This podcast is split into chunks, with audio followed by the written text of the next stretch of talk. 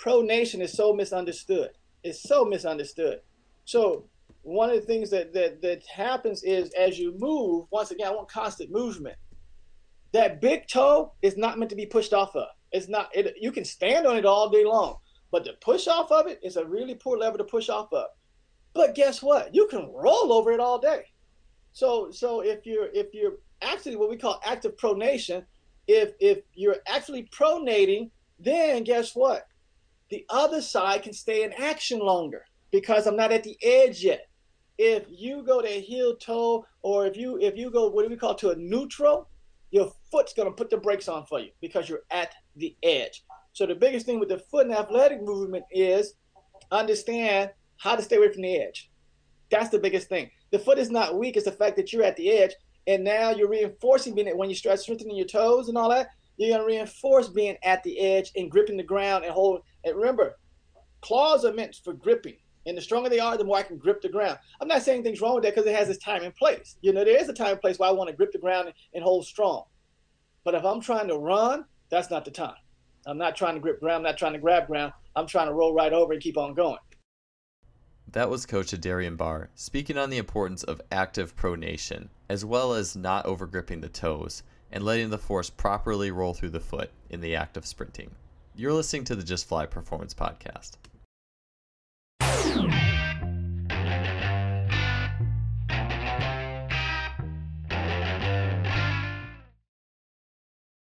Today's episode is brought to you by Simply Faster. Simply Faster is an online athletic performance technology shop distributing items such as the Freelap timing system, GymAware, K-Box, 1080 Sprint, and the SpeedMat. I've gotten many of these items from Simply Faster and can confidently say that they make today's best training technology available to everybody. The Freelap timing system has revolutionized both my practices and my athlete assessments, allowing me to look at the 10 meter fly capability of dozens of athletes in a matter of seconds. It is wireless, compact, portable, and incredibly versatile. The K-Box and 1080 Sprint are fantastic tools for any coach looking to build speed, agility, and implement training scenarios that go beyond the traditional weight room. The 1080 Sprint is being used by great coaches training some of the fastest sprinters in the world, and it truly represents high performance speed training. I can personally attest that Simply Faster's customer service is second to none. Christopher at Simply Faster responds quickly to queries, and anyone who makes a purchase from Simply Faster is in good hands. If you want to acquire some of the best high tech training equipment available, stop by simplyfaster.com. That's simply with an I, faster.com. They are the future of coaching technology. Ladies and gentlemen, welcome to another episode of the Just Fly Performance Podcast. I'm your host, Joel Smith, and today on the show we have back Coach Adarian Barr. He is here on his second appearance. Uh, since his last, uh, I think, believe it was in the 60s, he was on before. I've had a number of people ask me when he's going to return. Coach Barr is a guy who thinks differently. He's an innovator, an inventor, and he's brought many athletes to personal bests that they didn't think they were personally capable of achieving. Um, this guy, he has been a mentor to me over the last year and a half and I've learned things I, I really never thought I'd ever look at with the human body, and it makes an amazing difference. And you have not only athletes who have uh, reaped the benefits of Coach Barr's work, but also a lot of coaches now who are uh, getting into some of his ideas and principles and how the foundations of athletic movement and doing things in their late 30s or 40s that just surprise them. Uh, when you figure out how the body works and you train in kind, great things happen. And one of the things I think that really resonate between me and Adarian is just really getting as far away from we can as the the just get stronger coverall, the just produce more force coverall to try to achieve better marks. Because if that was the solution, we'd be breaking the world record in these track events many times over. But that certainly isn't happening. And um, so, really digging deep into the biomechanics is just such an important thing. And no one has gone deeper that I've ever met or talked to or, or read about uh, than Coach Barr. So, uh, if you aren't familiar with Coach's background, he uh, went into it in the first episode. But uh, Darian, he has experience on a variety of levels coaching and has had a number of stops on the collegiate track and field circuit. He now works as a private coach and consultant. He has a website, barrunning.com, and frequently posts educational videos on various topics of athletic performance. Uh, Coach Barr, one of the things that stands out to me, as I had mentioned, is just has the ability to pick apart virtually any athletic feat. Um, not even not just sprinting or jumping, but tennis, baseball, swimming, uh, javelin throwing, and uh, put that into core components, and then give athletes and coaches the the keys to really train those components to achieve PRs. And I've I've had such tremendous experience myself. I've uh, jumped farther and sprinted faster than I thought I ever would in my mid 30s. I've, I've sprinted faster than I was in my mid 20s just by learning some of the ways that the human body works in terms of timing and athletic posture and how some of the cues that were very common were actually sending me backwards. And it wasn't until I started doing some things that Darian had worked with me on that I was actually able to progress. And so I'm excited to have him back. On today's podcast, Darian is going to talk very heavily about something that I think people talk about. Um, sometimes people talk about as a good thing, sometimes people think it's a bad thing, but that's asymmetry in athletic performance. So, like people like, and an example would be like Usain Bolt has an asymmetrical stride. Uh, we also just witnessed the longest uh, long jump the world has ever seen in like 20 years by a 19 year old Cuban who has an asymmetrical run and a very long last stride, as opposed to what many people would coach in a very short last stride.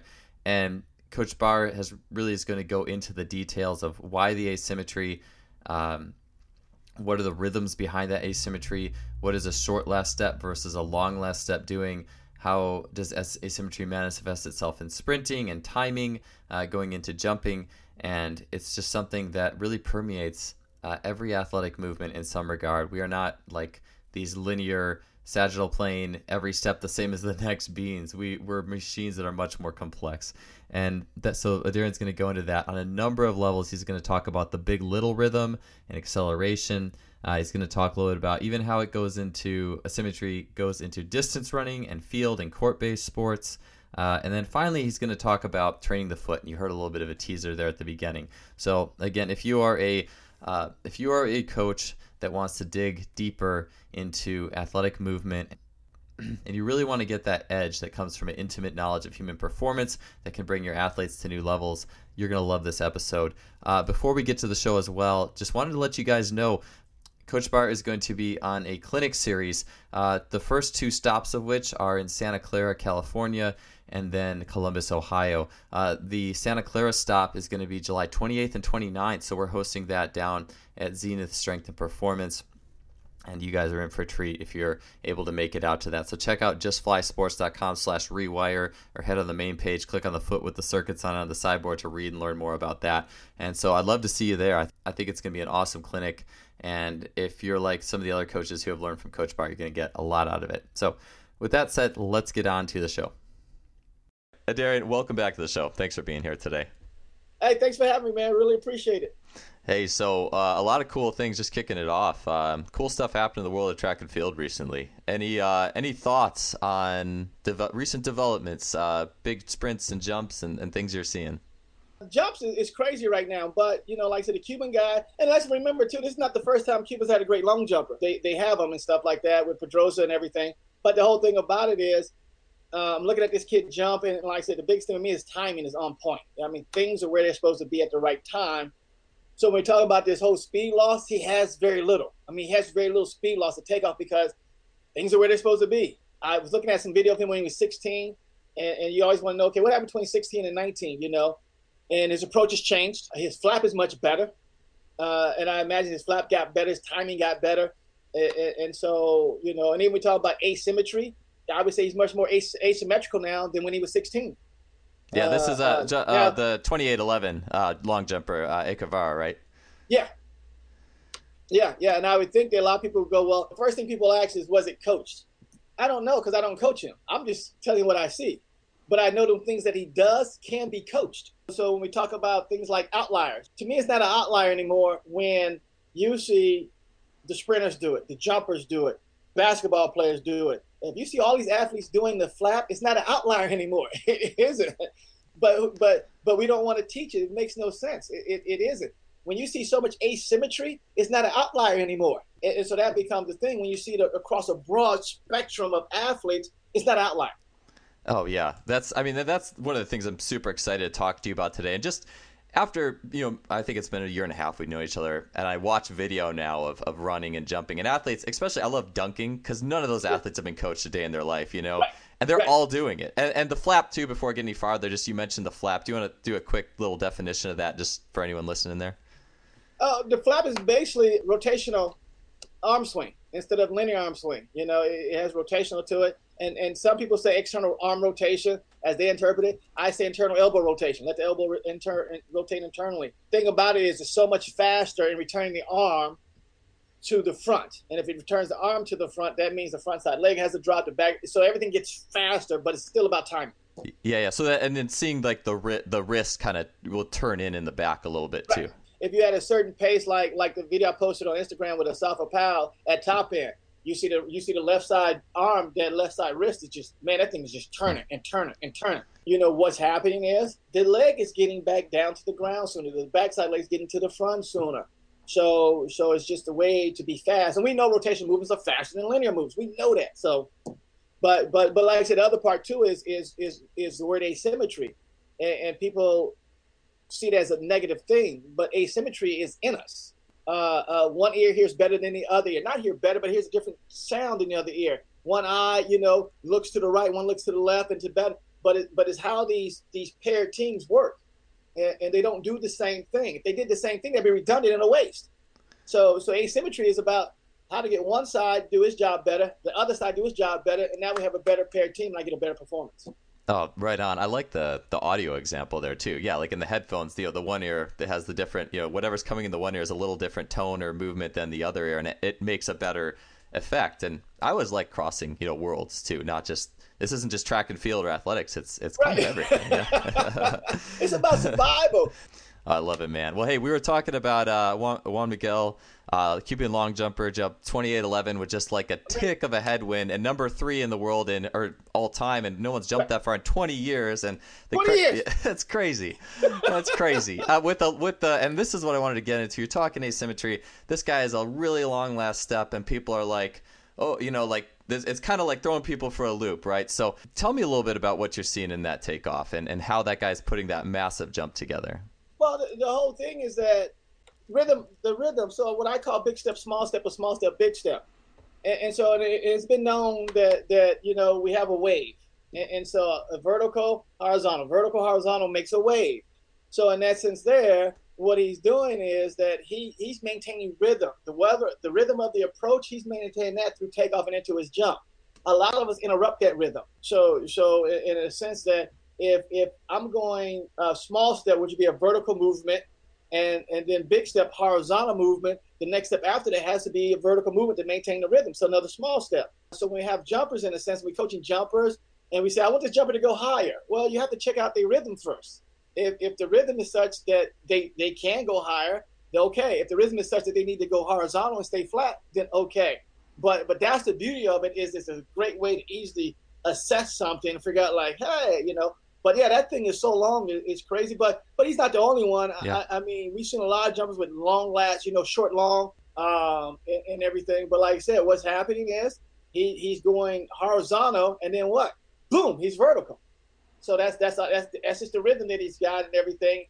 But it, it's an amazing thing that that that that that it just depends on what your approach is coming down the runway, big, small, small, big, you know, and everything like that. How to set it up, and he doesn't have to really drop his hips. It, it's all built in, you know. Even and like we talk about deceleration, acceleration is all built into the the system. It's it's it's amazing. But yeah, but the biggest thing, timing. His timing is on point. Yeah, let's uh let's actually maybe deconstruct that uh that takeoff and, and what you mentioned, the big little little big. I know we were jumping together you're coaching me a little bit that uh that masters track meet. It feels weird to say masters track meet now. I'm like, God.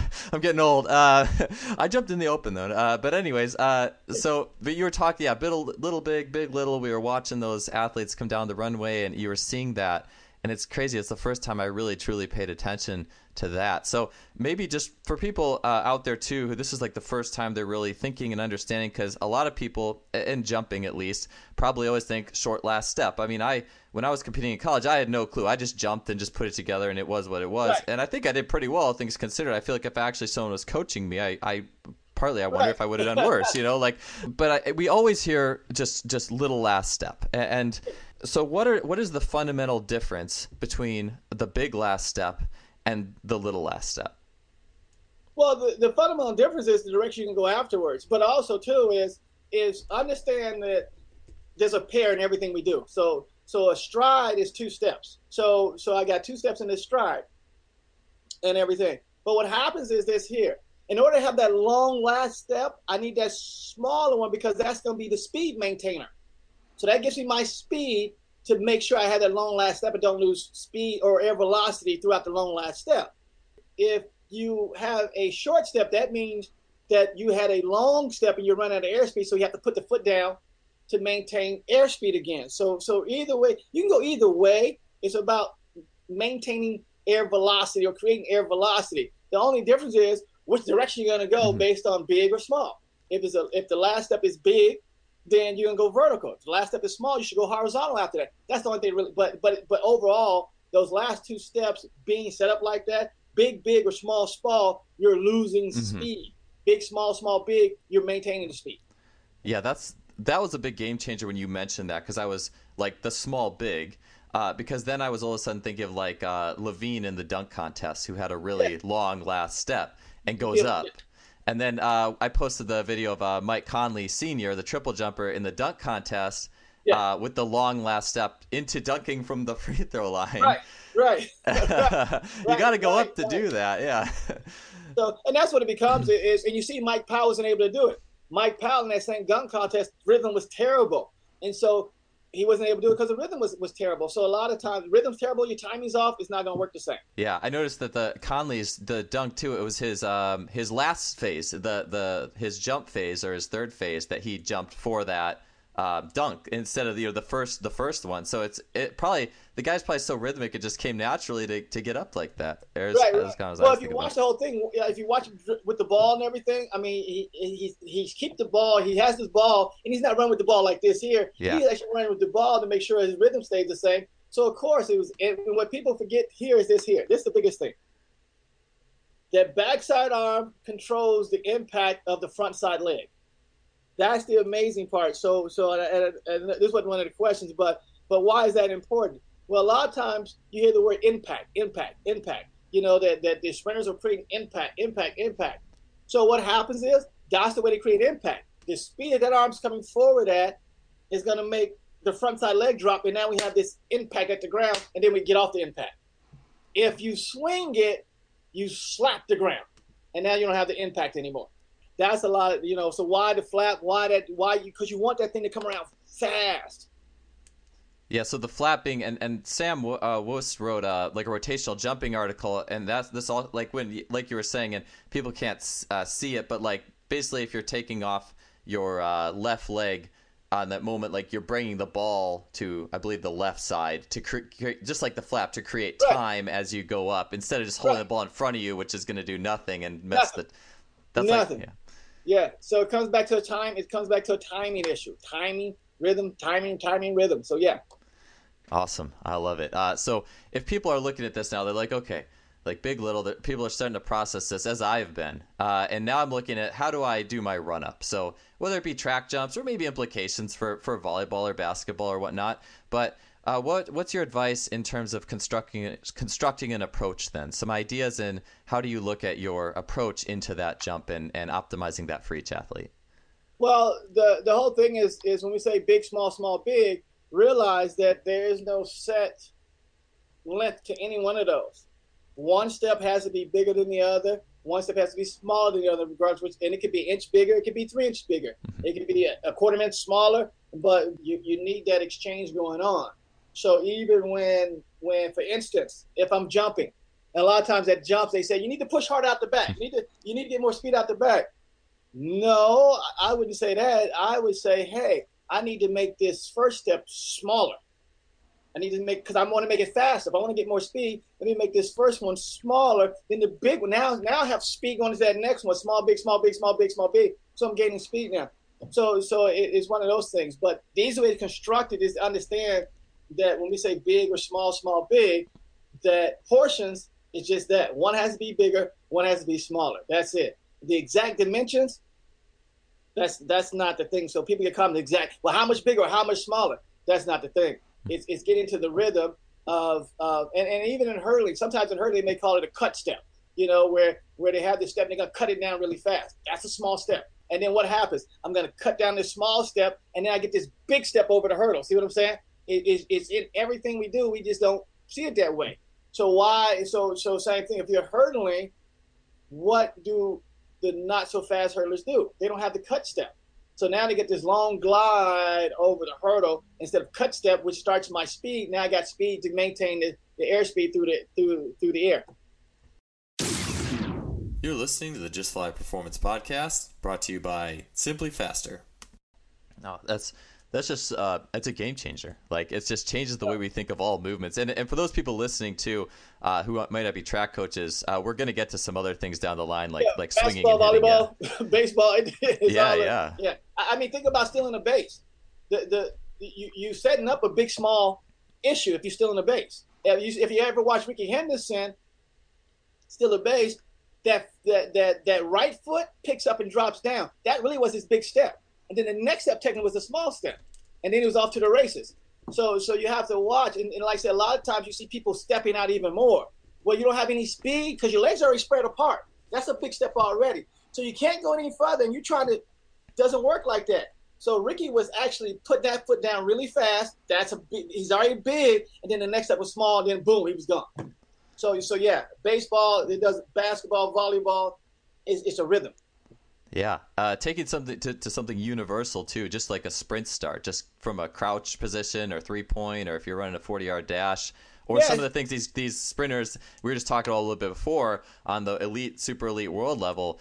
Uh, just maybe chat a little bit about the big little in that sprint start and how that sets up the rhythm. Well, yeah, same thing. You know, a, a lot of people been caught up on block clearance, and and, and, and so, but they, the the whole thing about that is, you're not moving yet so you have to generate something. So if you come out with too big of a step out the blocks, air velocity is slow. And that's the whole thing about it. If you want to be fast, you got to go through the air fast. And so if you come out with a too big of a step out the blocks, air velocity is slow. So I, I'm going to put something down so I can create some type of air velocity out the get go, you know, and, and that becomes a thing. So I'm going to, and, and, and people call it zero step, which is funny you know, people, you know, it depends on how you count zero step, one step. I always say one, two, three, but some people say zero step out the blocks. But what's funny is actually you, that first step really shouldn't go that far because I'm trying. I'm trying. It's a small step. I'm trying to go. The next step is going to be big because now I have I can get through the air. Now I have this pattern set up, and, I'm, and, and like I said, I'm going through the air fast. So it's not. I'm not trying to create this frequency of being on the ground, ground, ground. I'm trying to create this air velocity. If I go through the air fast, it's a wrap. Yeah, and I'm yep. sure you would see that in pretty much any linear speed um, team sport where the athletes weren't thinking about it, who are advanced level and fast. You know, they probably right, just right, do that right, naturally. Somebody sent me a video the other day of, uh, of, of, Barry Sanders and there was one other guy, uh, Michael Vick. He sent me a video of Michael Vick, and he said he always thought Michael something was wrong with Michael Vick because he looked like he's running on one leg. No, that was a small big pattern. You know, it was it was a, it was a small big pattern, but it, but it, but it, he said always looked weird. I just never could figure it out. Then he goes, ah, it was a small big pattern. That's what it was. Uh, what would you say to people? I, I, think this is fairly common in track and field, and I want to obviously keep this revolving on all sports and generalize, but I think this is a universal principle. But like in track and field, people would say, okay, if you do that, it's going to hurt you later in the race or whatever. Um, and I think Usain Bolt uh, maybe has you know Usain Bolt obviously shows a lot of these characteristics too. So right. what's your what's your thoughts on people who you know that and then conserving energy and later in the race and all these things uh, and how it manifests itself as you get up into speed and running? The whole thing about any race, you know, is, is that a lot of components are going, a lot of things are going on. But the biggest thing is to realize that if I can maintain this rhythm throughout the race, I'm gonna be much better off. And so one of the things like you know, when I posted a video of, of, of Tyson Gay and, and Usain Bolt when, when Bolt goes 958, Tyson Gay goes, I think, 971, fast. I mean, both in that race, Tyson Gay wins that race. But, but what are they both doing? They both are trying to start running as soon as possible out the blocks. They don't have a drive phase. They're trying to start. So you got these two guys, the two fastest guys in the race, are trying to start running as soon as possible. Now, to me, why did Tyson Gay lose that race? His timing was off because he started running before Bolt but the timing was killing him. By the time he got the timing down, race is over. But but you look at these things of of, of first of all, let me establish some type of rhythm, and, and, and that's going to be the part of it. But the other part too is asymmetry throughout the race. At top end, one needs to come a little bit higher than the other one. You know why? Because I, one needs coming higher so it can pound the ground still, and one wants to be so I got a pound, no pound, pound, no pound. So asymmetry is throughout the whole race, but it's the same rhythm: big, small, big, small, mm-hmm. big, small. You know, even like when we talk about high to low, and high to low is the concept that says, hey, whenever the wherever the heel of your foot, the heel of your foot gets to its highest point on the backside, it must start a downward trajectory towards the ground. Period. If you want to be fast. And the literature tells you what? The literature tells you to attack the ground. See what I'm saying? So so so sometimes when you say things, people don't know what's being said. It's like the literature says to attack the ground. And the faster, the more velocity that this foot carries to the ground, the greater impact is going to be. Once once again, what are they saying? Elite sprinters have great impact. So now, but what are people being taught? They're being taught that the heel gets to a high point, which they don't recognize. They just say the foot. So the heel's at a high point. And, and, and then what they try to do, they drag it around to another point that's not that's not towards the ground. If you watch what Usain Bolt did, heel to the ground, heel to the ground, heel to the ground. That's the whole. And at top end, what is he still doing? Heels at the high point. It may be at his butt, but it's going from his butt mm-hmm. straight to the ground. So so if you have this this five feet of acceleration towards the ground versus a foot because you brought your foot to another point and then tried, that's the difference between attacking the ground and running fast and not running fast. You oh, know? Yeah. I, I think too to help people um, kind of understand that as well, and and these are some thoughts kind of I had. Well, first I'll say that there's that slow motion sprint video that like everyone in the world who watches yeah. sprinting is seen with Bolt, and then Lemaitre's right next to him, and I think that's right. like the contrast. Like Bolt's leg is coming at a more straight line down towards the ground to recover his heel, and Lemaitre's like it goes like you told me it goes up and then forward in front of him first, and then it goes down. Right. So so so he has so he has one foot to try and impact the ground versus Usain Bolt have five feet to impact the ground. Big difference. Big difference. You know.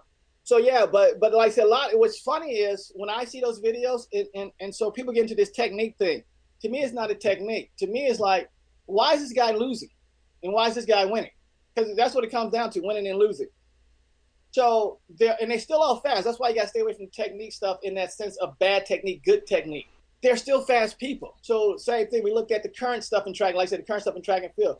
Why is Baker beating Coleman? Why is is is Reese beating Sue? Because at the end of the race, at the top end portion of the race, they're getting their feet down faster than those guys are.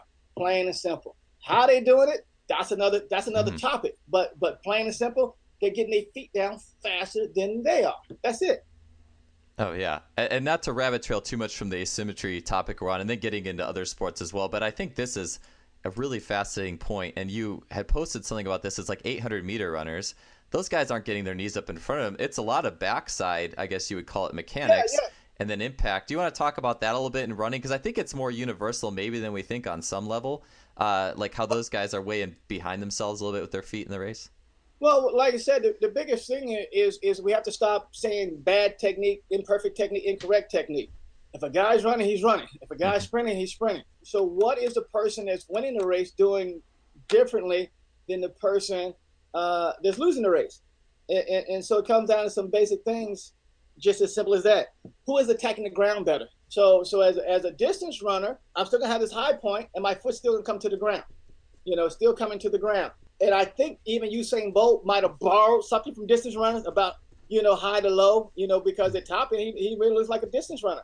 So so that becomes a thing. But but the most important part of this is this here, and it, it would be another topic. But then that's when we get into shin angles and something I learned from from from Jonas about uh, uh, knee blocking and how I interpreted knee blocking. You know, we talked about it. I interpreted, and, and so as a as a sprinter, I want my shin angles to match. When my shin angles match, that's when I'm going to do something. And why do I want to match at this certain time? Because it's going to add to the speed I go through the air at. So now, as a distance runner, I want to do it at a different time. You know why? Because it's going to add to the speed that, that I'm going through the air at. But I'm not trying to do it like a sprint. I'm trying to do it like a distance runner.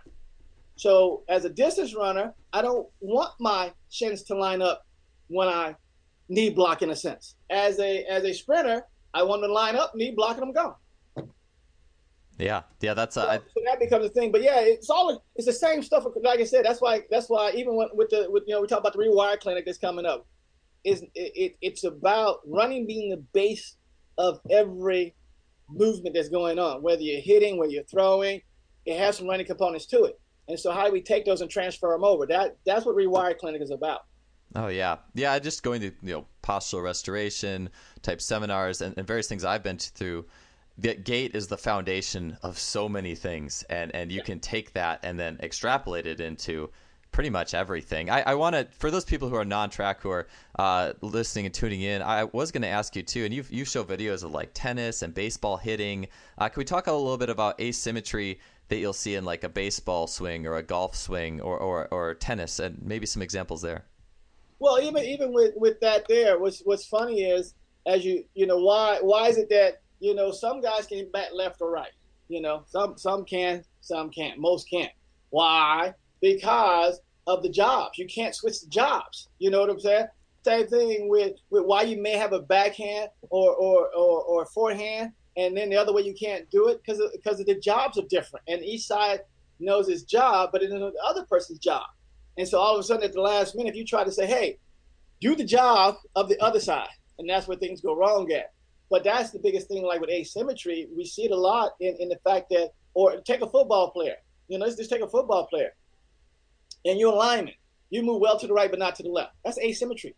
There's nothing wrong with you. It's just mm-hmm. asymmetry thing. If you can go both ways really well, that's really good. But for the most part, because of asymmetry, because I have a leg that likes to do this, maybe it push, maybe it decelerate, and that's that's that's the biggest thing that we get in asymmetry is acceleration, deceleration. That's the biggest thing with the legs, acceleration, deceleration. And so what happens is, I, you know, if I'm jumping, if I'm jumping, one leg will allow me to continue to accelerate downward. And then the other leg is going to stop that in reverse direction, accelerate me upward. That's all that happens is, is that you don't have to practice deceleration. It's built into the movement already based on asymmetrical principles, no matter what movement it is. You know, uh, I remember I, when I played tennis, I was taught to throw the ball, pull the racket back, and then smash the ball. Now, funny, I got good at that. But what I really see the best tennis players, they squat down 1st mm-hmm. toss the ball, and then go get it. Huh. but but but once again, you have to understand how to accelerate in both directions, which is asymmetrical principle, in order to do that. Me, nobody's told me that. They just told me to toss the ball and go at it. Huh. Okay, and I made it work. But I could have made it work better if I understood, like, hey, man, squat down. And as you squat, release the ball up. And then go get it. Huh.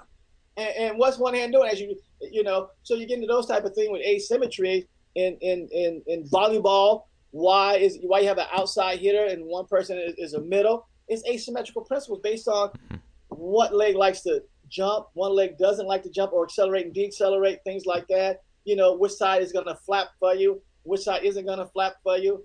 Uh, one arm baseball, one arm wants to extend, one arm wants to hold in tight. But once again, you have a paired team working together to make these things happen. Yeah. So speaking of the jumping, because this is something that uh, you were showing a little bit like the the band and the let's just say like you're a left right plant or left right left plant jumper off two legs. So I push off okay. my left long, then I go right left into the takeoff, which I think a lot of people uh, listen to this podcast really pretty familiar with. Um, and what I've learned from you, at least what I what I take it to be, is that that two leg jump, when done really well, is almost has a lot of similarities to that one leg jump, like the the job of the, the that left leg pushing and planting, and the job of the right leg. Could you break that down a little bit on how each of the jobs of those legs as you go well, through yeah, the movement? I mean, most of the time, the reason I think it's a one-legged jump, even though it's off two legs. Only way I say you jump off two legs if you actually if you're static. If you're standing from a standstill, if you're moving, because what's going to happen is in the rhythm of it, you're going to take a small step, big step. Now the recovery leg is going to take a small step. By the time that one touches down, you already hit it up. So so it's a rhythm of small, big, small. so if you go small, big, so that becomes a rhythm: small step, big step, small step. And then then the next thing is going to be a big step, which is what you see a lot of those guys, especially those guys that are launching and jumping far. Uh, uh, or you can go big steps, small step, big step but those three steps, those three steps is, is, is just that. It's the rhythm being continued on. And so a lot of people struggle because they don't have that rhythm, that big step. The next the next step, that that back leg, the recovery leg coming forward, is another step. And, and so, like the one the video you posted, what I'm struggling with right now in my jumps is why I can I I I'm, I'm I, I can't really jump far from the basket. Why? Because if you see when I take my small step, big step, my small step is right next to my jump leg.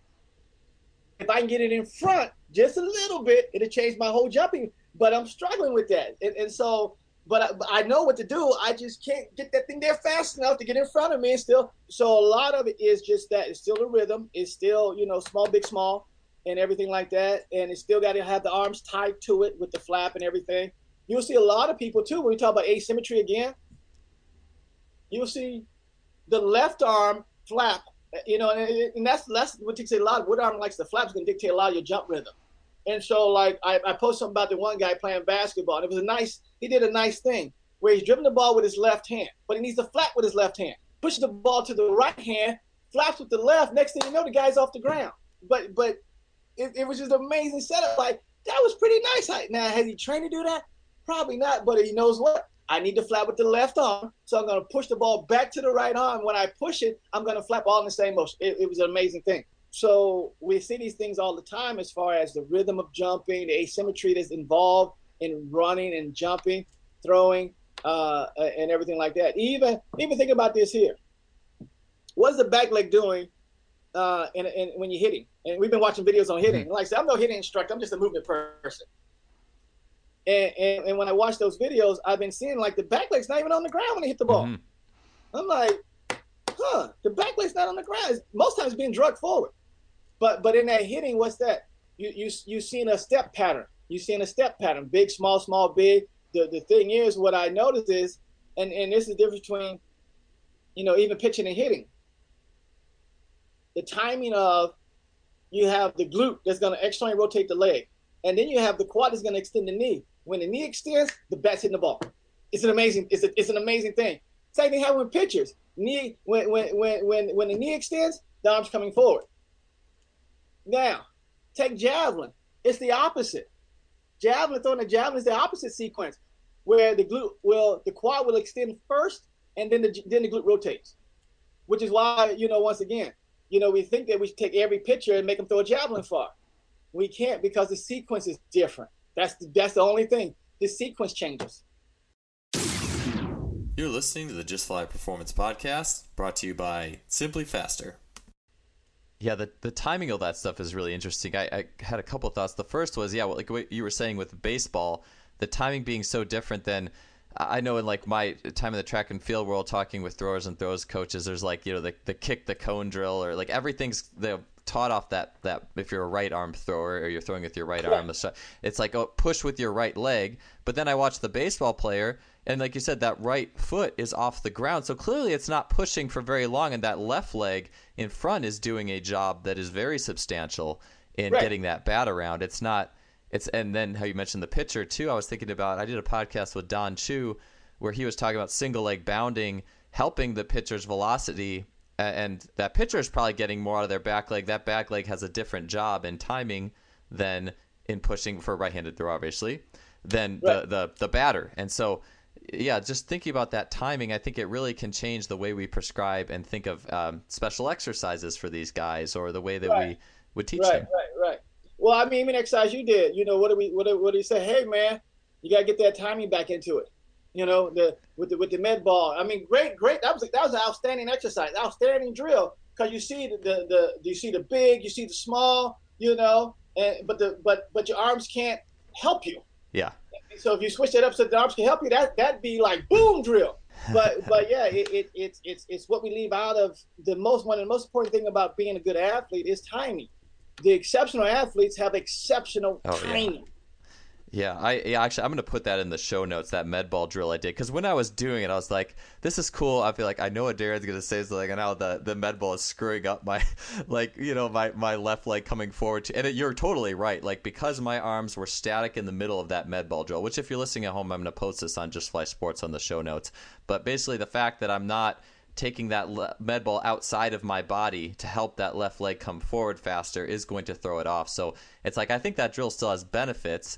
Oh, it, great benefits! No, that's outstanding yeah. drill. But yeah, but but it's not going to help your timing. And I was watching, and, and I just released an article on this that will be posted before this podcast. But Mac McClung, uh, he's headed to Georgetown. Uh, he's uh, I posted one of his dunks on Instagram just because that guy's timing is unreal just because like I think getting a long last step into those two the quick one two of the takeoff is one thing but the timing associated with that is another that's what allows that guy to do that. Because you know what there's a lot of people who could probably make themselves do that long of a last step if they really tried but to sync everything up to the point where it's all there when you need to take off there's not i don't think there's a whole lot of people that can really do it like that guy does and that's what's so impressive to me so, about yeah that. yeah yeah no like i said timing and, and you know, one of the things I learned is that I already know what I want to do. If I can figure out the timing of a movement, then I can figure out why it's being done that way. And, and so that's what we're missing. We're missing that timing element. And so a lot of times we don't understand the why portion of it. We understand what we're supposed to be doing. So so you get into those things, which is which is uh, and I know we, I think we had a question about feet, but that would bring you to like, what are feet doing for you? Mm-hmm. Uh, uh, because with asymmetry is footwork and, and, and the foot is telling you a whole lot of stuff about a whole lot of things. And, and one of the things that feet really tell you is where you are in space and time. How fast are you moving forward? Because of cross extension reflex. If you remove a base, you got to replace it with a base. Plain and simple. So, so if you're moving so fast forward that you're at the edge of the ledge and you're not ready to move that base replace the base or remove a leg replace the leg, guess what your body's going to do? It's going to slow down your forward movement because it knows you're not ready yet. And that's that you see that you see that a lot in jumping and in running, where the foot is actually grabbing the ground to stop you from moving forward because the other leg's not in place yet.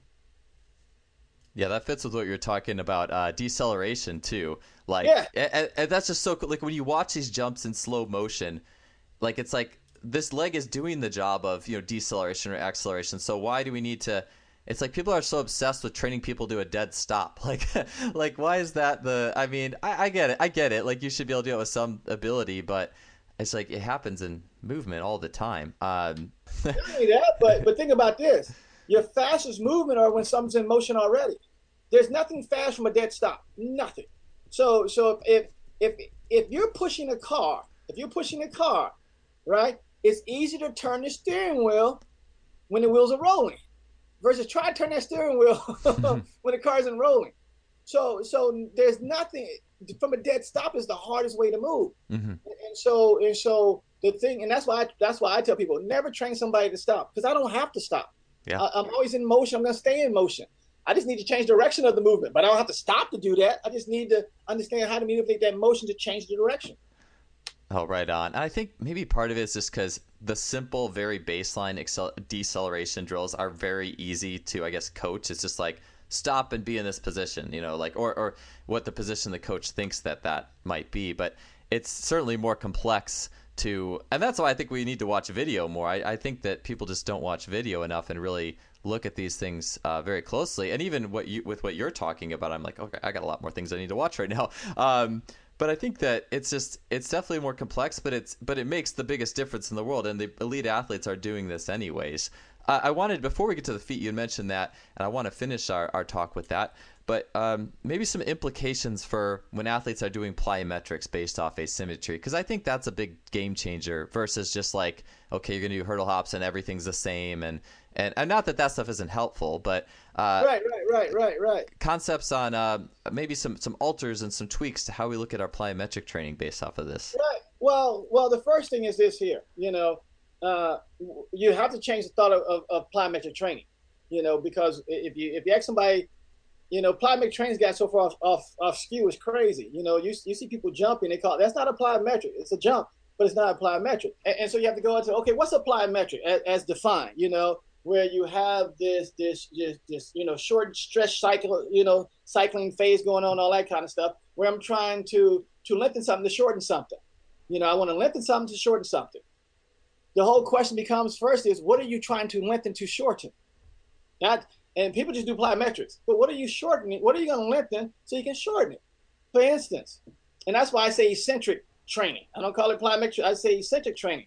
For instance in, in running and jumping, there's a big eccentric component to it, like my glutes. As you as you accelerate downward, the glutes are being lengthened. So now I'm gonna shorten them. That's all it is. So so with plyometric training, the first thing people have to think about is what am I trying to lengthen to shorten? That's that's always gonna be the first question. From there, we can we can start going, okay, this is what I want to do now.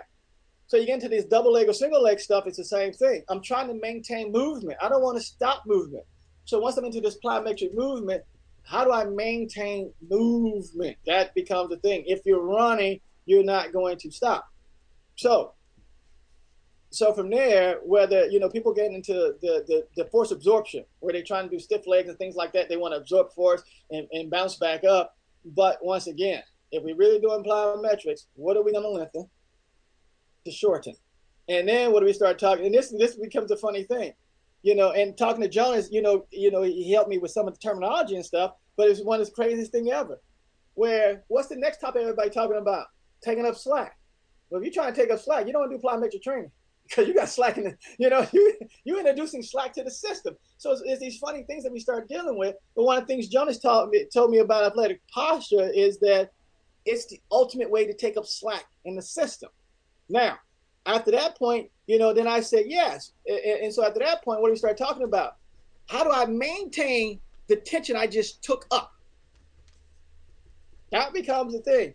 Athletic posture takes up the slack out of the system. Now, as I move about, whether I'm throwing something, where I'm hitting, wherever, what I'm doing next, it becomes a point of how do I maintain that tension in the system throughout the movement? That's what being a good athlete is.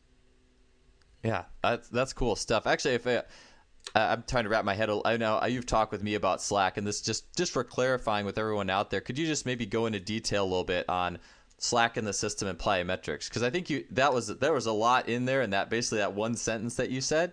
That I, right. could you unpack well, that a little know, bit? What's funny is here, in, in, taking up Slack and talking about fascia and everything like that. What's the, the when you talk about talking about fascia, is I, I if, if I pull up, something has to give and take in the system, and that becomes the beauty of it. So with the movement, once you pre-tense the movement or tense up the body in a sense with athletic posture, I must maintain that. So if something moves, if something takes, something must give for the movement to stay, so the tension can stay the same throughout the system. Uh, uh, uh, but but when we're doing plyometrics, that's what we're we're trying to figure out. Okay, I have this tension. How do I maintain the tension throughout the plyometrics? That becomes the whole thing. But I think with, with, with plyometric training, the biggest thing that has to happen is this here. Understand more than anything else what it is you're trying to lengthen. You know, are you trying to lengthen the Achilles? Are you trying to lengthen the glutes? Are you trying to lengthen you know, and throughout it, you have different, you know, lengthening and shortenings going on. But now think about this here. A shortened muscle is the best muscle to work with. And what I mean by that is this here. If I'm in blocks, I'm going from blocks. I have some shortened muscles already that I'm trying to work with. I have some lengthening muscles that I'm trying to work with too. So, so one of those things that happen is, you know, who already who's already short and who's already long. You know, if if somebody's short, work with the short one to work with the long one. And, and, and for instance, we'll, we'll, say once we start running, external rotation of the leg. If my feet are already semi pointed out, or if they're glutes semi engaged already, it's already short. So guess what? If if my biceps here, I'm gonna get the same pop out of it. If I start here, I gotta wait to get here before I get that pop out. So why not start here in the first place? So that's the same thing with glutes. And a lot of people don't like the foot being externally rotated, all that kind of stuff. But that's a short muscle. So now we're getting back to plyometrics. What do I really want to do? Do I want to try and lengthen the muscle to shorten the muscle, or do I want to have a short muscle already? That becomes the questions of the day, you know. But but the biggest thing with plyometric training is what am I trying to lengthen to shorten? Yeah, the one, the way I kind of look at what you just said a little bit, uh, and I'd like to get some feedback with you if I'm on the right track, is the sense of like just look at like say a linear hurdle hop, which I think does have a lot of benefits ankle stiffness like being really stiff at the at, at a longer yeah.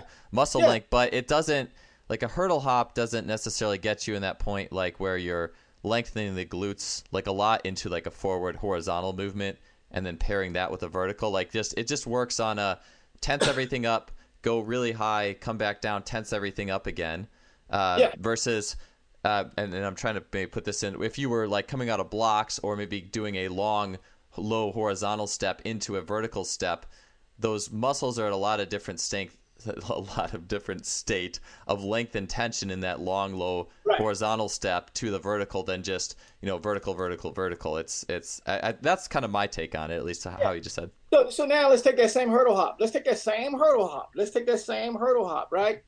And, and so now, externally rotate your feet just a little bit. So, so, so who am I lengthening now? Who am I shortening now? Well, my glutes are already shortened, so I don't want to lengthen them anymore because they're ready to pop for me. So, who am I going to lengthen now? I'm going to lengthen my Achilles.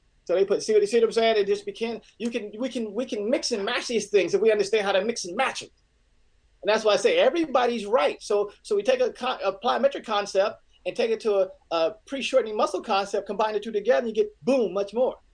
So so at that point in time, you say, okay, I'm going to do the hurdle hop. Who am I going to lengthen? Well, let me lengthen the Achilles. On, on the on as I go down, I'm lengthen the Achilles, but I want to keep my I want to keep my glutes short already. So that way, when I hit the ground, what's going to happen? Man, I'm getting a two for one deal. Glutes pop, Achilles pop, boom, off the ground I go. I, I look at that I and this means a lot to me because I'm an athlete who when I was playing basketball, which is basically I would guess I would say true plyometrics because you're always operating through little big, long short, you know, you're Right. you're it's all very athletic and and the timing's there and it's very specific. And I've gotten to points in my life where I wasn't playing as much sport and I was just doing plyometrics, so just just bounding, just linear bounding, everything the same rhythm, just hurdle hops, everything vertical projection. And I was a very explosive, dynamic athlete. I'm not saying there's anything wrong with, with that stuff, but I felt like my, my dunking had gotten worse. My high jumping had gotten a little worse. And I always I feel like when when this team sport was there, the project the way that my body projected and timed itself was always maintained. And if I got away from that and just did a plyometric, the timing and that that big little projection and all the muscle lengths associated with it were lost. Right. and if I got to playing again, if I just played one two games of basketball after the game, I was jumping two three inches higher just because I. Right. It's like everything came back to me. Right, right, right. So that so that becomes a thing. Yeah, we have to understand when we practice something, the timing is going to change. And like I said, the biggest thing with plyometrics is who am I going to lengthen, who am I going to shorten, who am I going to tense, who am I not going to tense up. hmm You know, and, and the cycle's happening so fast, it- it's it's crazy. You know, so so you know, one of the things that I always talk about is is how do I do something voluntary to get an involuntary reaction, and a whole lot of inv- I don't want involuntary reaction. I want a whole lot of, you know, the better I can be and stuff like that. But like I said, the biggest thing with plyometrics is this here. Technically, to me, pretty much everything you do should have been a plyometric. You know, if you're running, if you, I mean, if you're chewing gum, right? Because what, it what some has, you know what I'm saying? So something has to happen. I'm going to stretch something, and my jaws are going to snap down. You're talking about ultimate plyometric snapping turtle, right? Jaws, is- pow, ultimate plyometric.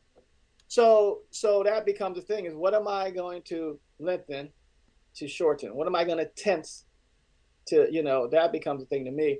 But as we do these things and, and, and everything, you have to understand the timing, the sequence, when this going to happen. And, and, and, and we have to be careful not to alter the sequence or the timing of the sequence. Yeah, I, I agree. And that's something too where, you know, I feel like we could talk for this for hours too. Ultimately, just even working with you in person has has made that um, a lot easier for me to understand. But I think through through the videos too, and hopefully people listening to this will eventually get a chance to work with you. Uh, but I always think you know being being taken through it is is definitely Oh yeah, yeah, yeah. You have to, you know. But like I said, and, and then the thing with this is is that all of a sudden, you know, does it really matter if you jump over a hurdle jump onto a bleacher jump? Those things don't start to matter anymore. If if the goal is the goal, then does it make a difference if I hop over a hurdle or hop onto a bleacher or hop onto you know because all that still should be the same.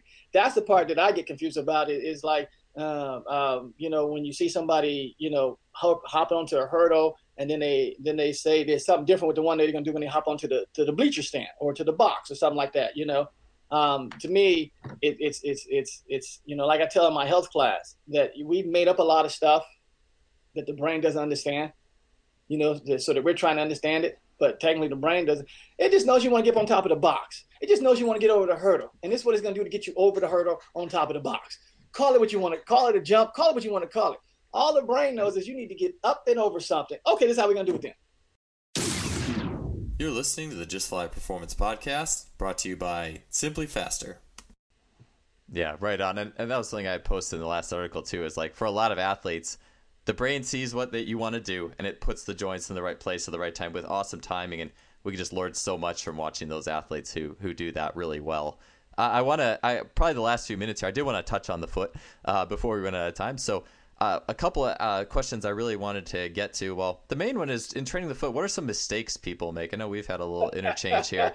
What are well, some big mistakes people are making? The, the, biggest thing I, the biggest mistake I think is is is is in strengthening the foot. Not saying anything or strengthening the toes. You know, I, I mean, think about this here. You've been walking on this thing. I mean, I'm 52. I've been walking on my feet for 52 years now or thereabouts. You know, take off a year for that first year I didn't walk on them. Give me 50 years of walking on my. I've been walking. When did they get weak? when did they get weak in this process? So those are kind of things that, that I always find funny. Is people say I want to strengthen them, you know. But the whole thing about it is is that you have to understand what are your feet doing for you. What what is the function of the feet? And so yeah, if if I'm moving forward, my feet have to tell me how fast I'm moving forward. They they have to know that information because if not, you're gonna trip and fall. What's the other person of the foot? The foot will stiffen up because it's, it's fluid in there. When they hit the ground, they're going to stiffen up. When they stiffen up, the rest of the system will stiffen up too.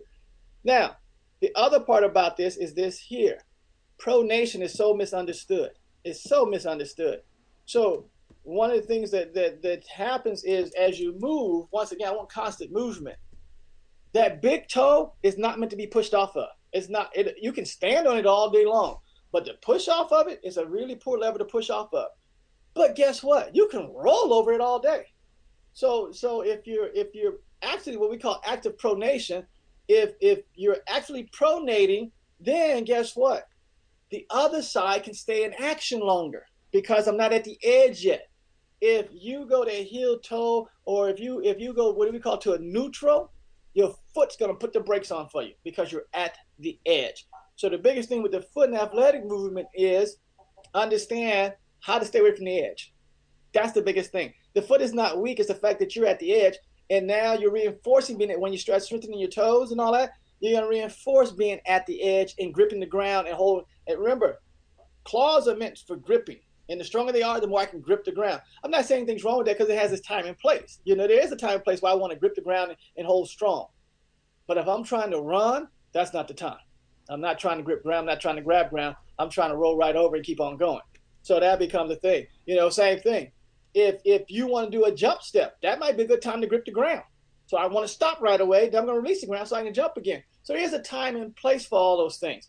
But there is no one thing for everything, and that's where we get in trouble with with, strengthening, with, with solely focusing on strengthening the toes. Strengthen them all you want to, but there, but but it's not the end all be all and, and everything like that. Now, the, the the whole thing with with feet more than anything else, understand that big toe and six axis. What I mean by that is the big toe one, two, three, four, five, six. Uh, it, it has six axes on it. And so as you're moving, it's going to go through all six of those things. And most people don't get that part, you know, which is why I can raise the pinky toe and keep the big toe on the ground because that's one, it, it's, it, I'm rolling this way, which is why I can lift the pinky toe and flex forward. I'm really working those six axes. But guess what? If I claw the ground, all that goes away. If I try to push off the ground with the big toe, all that goes away. So I lose a lot of movability just because I don't understand that six axis at the big toe. It's a it's very unique, very cool thing. We just misunderstood it. Yeah, that that six axis and just uh, just for like people out there who. Uh, you know, it, it, I try to picture this in their mind's eye. Uh, it's oh, it's oh, it, oh, for the, the frontal plane, basically. Down, left to right, yeah. and twist. You know, uh, counterclockwise and, and clockwise. Those are the six axes. Yeah, so it's it's not and yeah, like you say, I mean, we talk about big toe a lot, but in practice, like it, the impact of sprinting is so great and the acceleration and all that stuff to think like I could really li- literally hold all my body weight with a flexed big toe and push off of it like w- with nothing else touching the ground like I mean, to me, the, the the dampening systems of the body as we move through supination, pronation, supination is just unbelievable. And then the rear foot, uh, yeah. I think we like to just like really polarize things into you push off the big toe. But yeah, like you said, it doesn't really work entirely that way. And and when you talked about over gripping and clawing, that was mind blowing for me because you know I'm just coming fresh off of you know Chong Xie and the hyper arch, which is awesome stuff. I don't get me wrong. Great, great, stuff, great stuff, great stuff. Even I learned some stuff from that. Great stuff. Oh yeah, but like, but then all of a sudden you listen, and all of a sudden everything's claw toes, and I'm like, wait, I have some like swimmer breaststrokers who can't jump for shit, but are pretty fast at sprinting. Like I'm like, okay, well, how does this, you know, like how does this work? How does how does that go? And so yeah, it's just it really is cool to see those worlds all collide. Yeah, so I, I, mean, because the biggest thing is, is even like inside edge, we have to be able to, to, to shift our mind, you know. And so inside mm-hmm. edge, and, and like I said, the triangle and all that kind of stuff. Well, I just shift the triangle over inside edge. I'm running a straight line from the big toe to the heel, and then I'm running a line to the to the to the apex of, of the, the ball of the foot back to the big toe. That's my triangle. So I still got this strong base to stand on. So a lot of times, what you see in a running video, this is a funny thing. What you see in a running video is this here.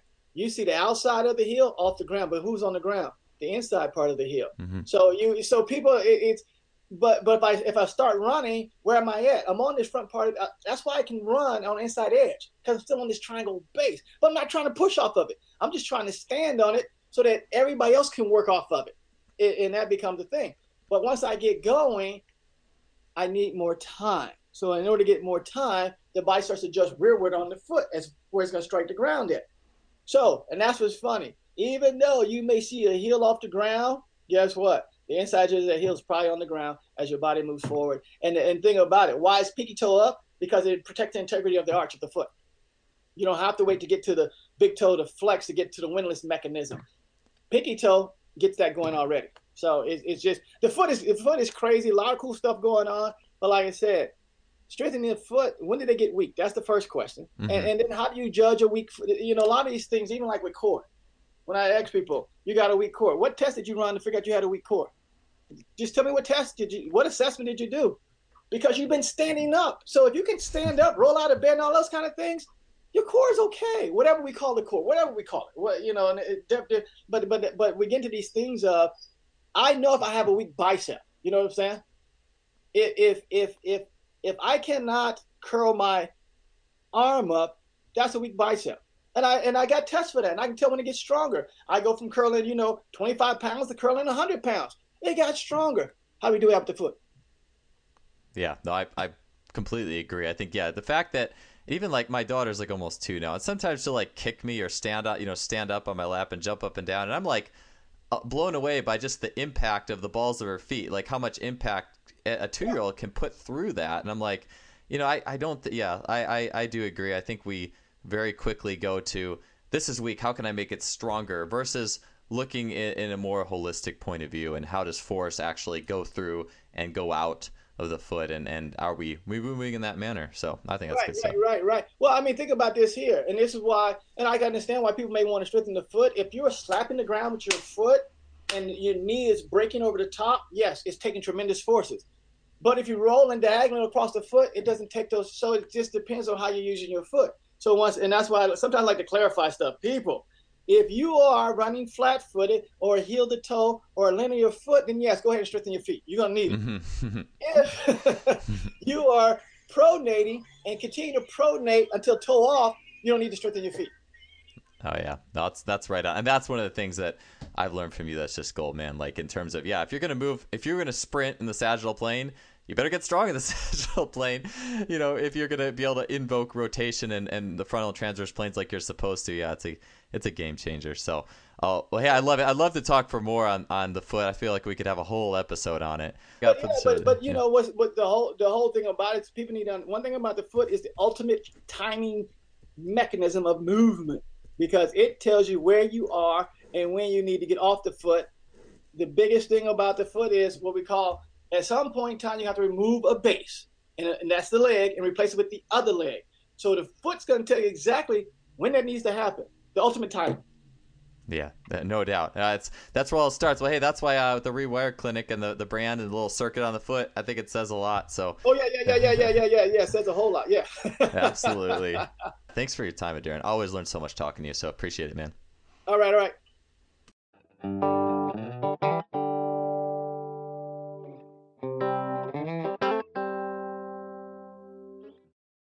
All right, thanks for tuning in. Appreciate you guys listening. And for all of you who really want to dig deeper into the workings of the human body, uh, which I imagine is most everyone listening to this podcast, uh, I can't imagine that you didn't get just so many nuggets out of that episode that'll allow you to look at athletic movement differently and to engage your athletes' movement in a new way and coach them to some personal bests. So, anyways, we'll see you guys next week with another great show. Uh, again, check out the Rewire Clinic series, the Santa Clara stop, and then Columbus, Ohio, Santa Clara on July 28th and 29th. Hope to see you there. Check it out on the Just Fly Sports main page.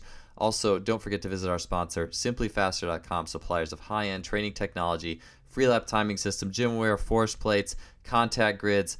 They have an amazing array of technology and an amazing blog to help you out as coaches. So check out check them out. We'll see you guys next week. Have a good one.